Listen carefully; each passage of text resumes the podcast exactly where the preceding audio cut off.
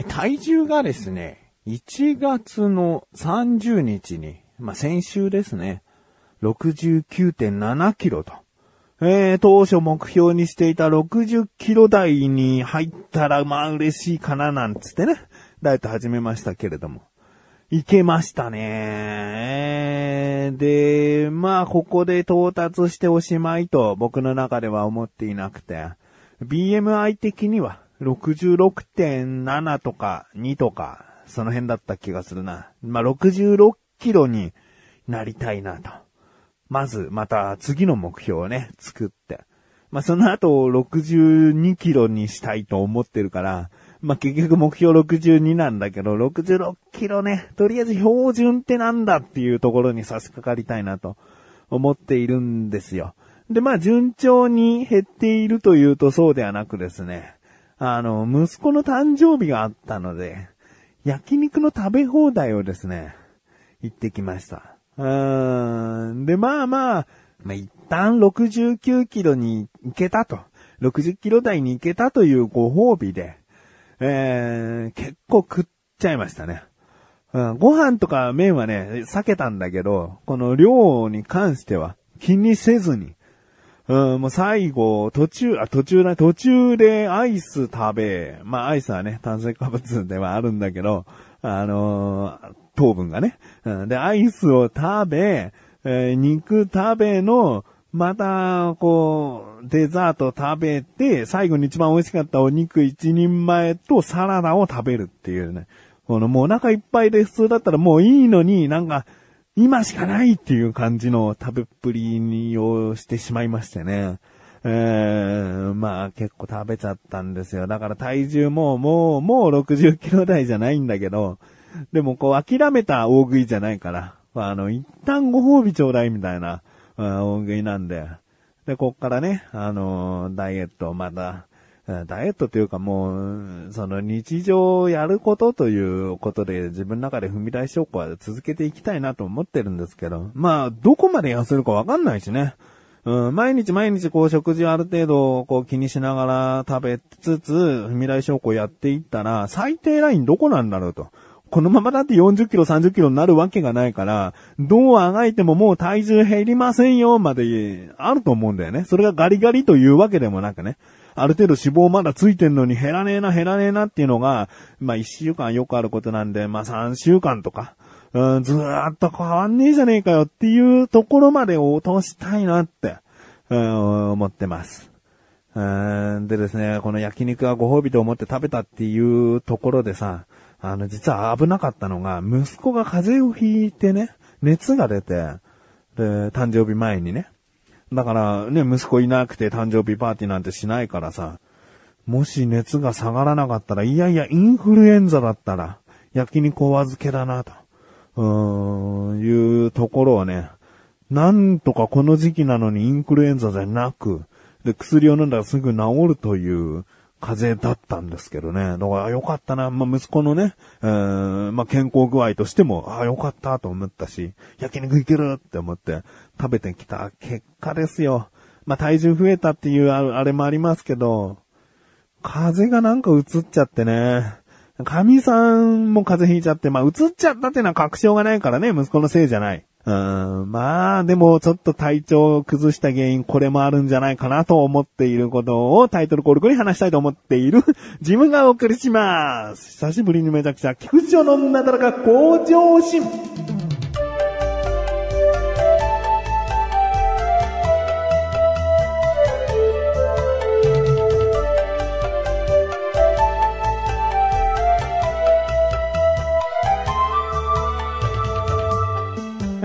風邪をこじらせているような気がする。熱は測るとあるようでないようでみたいな。朝測ると6度4分でね、全然ないやって感じなんだけど、夜測ると7度いってるとかね。なんか微妙なところなんですよね。うんで、喉がちょっと痛いっていうのと、体のだらけがあるような風邪っぽい症状なんですよ。まあ、インフルエンザじゃないことをね、祈るけれども、まあ、2日経ってこのぐらいなんで、うん、まあ、病院にはまだ行ってないんですけど、原因はね、前回ですよ。ドラクエビルダーズ2なんじゃないかなと。うーん、まあ、原因を突き詰めていけば自分だよ。自分のせいなんだけど、その言い訳の一つはドラクエだね。まあ、やる。あ日中は前回話したように子供たちがやるから、僕はあの、子供たちね、静まった夜やるんですけど、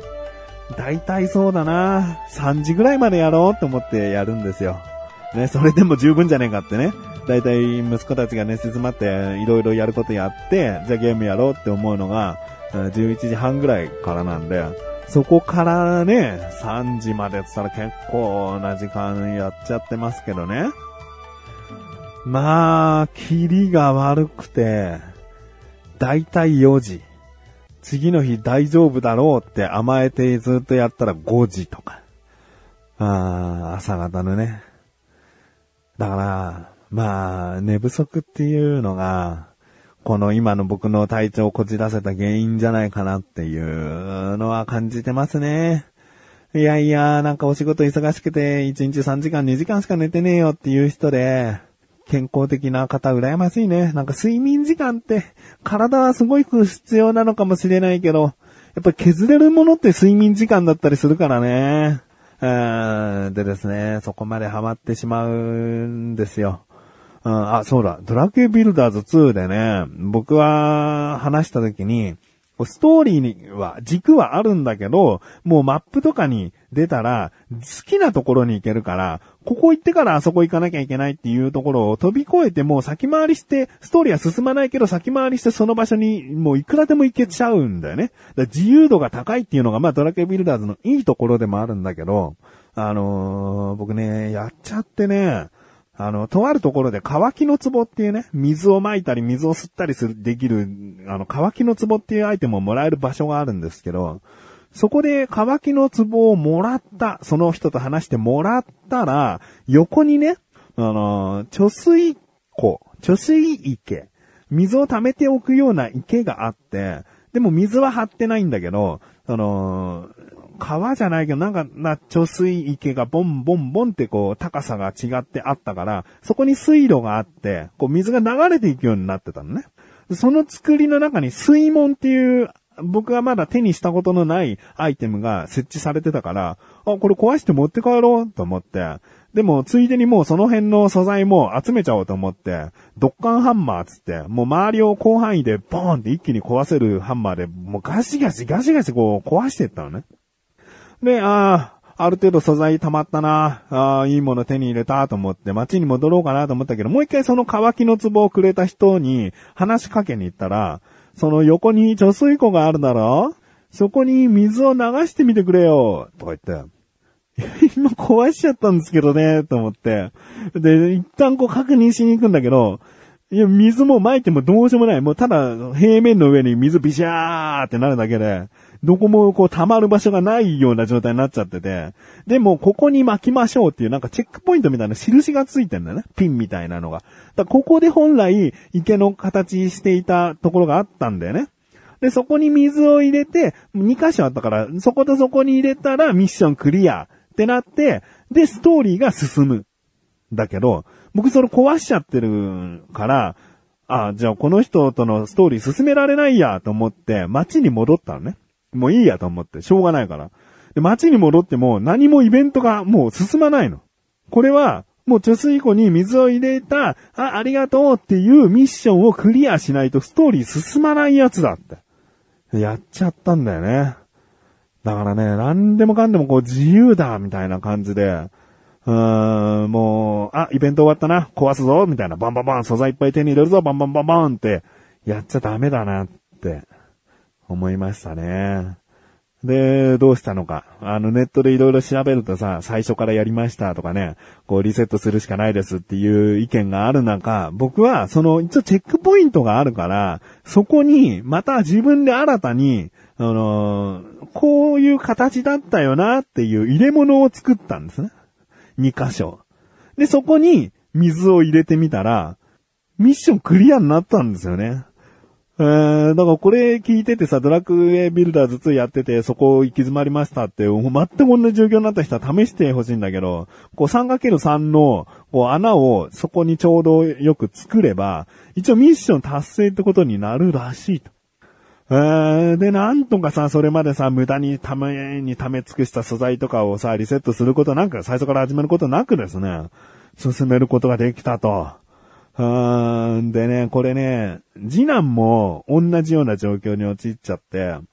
こう、とある場所で費用を手に入れてね、その費用をうちの畑にとりあえずじゃあ撒いてみてくれよっていうミッションがあって、でも息子は、その、その人ん家行った時に、もう先にその人の家を壊しまくっちゃったんだよね。だから畑がないの。畑がないんだけど費用撒いてくれよってなってて、でも、畑ないもんね。だとりあえず土置いてみようか、つって。土をさ、あのー、畑があっただろう場所に置いて、火を撒いても、そこはね、さすがにミッションクリアにならなくて。うーん。で、まあネットで見ると、ちゃんと畑を街から手で持って、畑を1個ずつ置く。全部で9個だから9往復ぐらいしなきゃいけないんだけど、それを置いて費用を巻けば、一応ミッションクリアになるよ、みたいなことらしいんだけど、でもね、あのー、次男のそのやっちゃったやつはストーリーに影響しなかったんだよね。費用が作れれば別に街でちゃんとストーリー進むっていう風になってたから、まあいいよ、もうここ諦めな、っつって、9往復ってね、結構な距離だから、時間がかかるんだよね。うん、だからいいよ、いいよ、もうここは、って言って。だから、まあいくら自由だからといって、こう、やりすぎちゃいけないんだなっていうね。で、新しい場所着いた。あ、これ手に入れてない素材だ。壊して手に入れとこうって思わない方が無難だなっていう。うーん、あのね、ドラゴンゲースビルダーズ2のね、悪いところ1個、大きく悪いところは、セーブデータが1個しかない。だからこれこのまま先進めないぞって思って、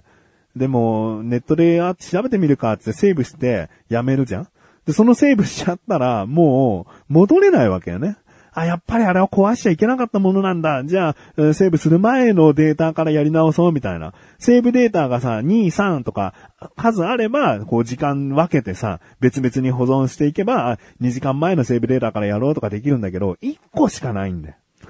だからそこがね、ネックで、うん、結構怖いよ。今後、だから、慎重にやんなきゃいけないと、素直にやんなきゃいけないなっていうのはね、ちょっと感じてるけど、でもそれじゃあ、ドラクエビルダーズのさ、面白みもちょっと欠けちゃうから、まあ、慎重には変わりないけど、うん、まあね、自由にいろいろなものを作りつつ、やっていきたいなと、思ってますね。まあまあまあ、そんなさ、僕なんか、そうだな、壊す必要がないのにここ全部平らにしたいなと思ってさ、壊したりとかしてるとあっという間に2時間とか経ってんだよね。そりゃ朝になるよっていう。うーん、それで風邪をこじらすというね。僕ね、運動し始めてね、風邪をひいたのが1回しかなくて、で、その1回っていうのは風邪ひいてきたかな、どうかな、やべえな、喉飴舐めなきゃなと思ったら、治ったんだよね。で、今まではもう喉痛いなと思ったら熱が出て鼻水が出てとか、もうどんどんどんどん風邪のいろんな症状悪化していく感じだったんだけど、喉飴で治ったな。ああ、なんか体質変わったのかな？運動して痩せて。体質変わった、よかったと思ったんだけど、さすがにね、この日々寝不足な状態っていうのは、どうやらこう体もついていけないみたいで。うーんまあまあ、こうね、ちょっとね、ほどほどにしないとなと思っております。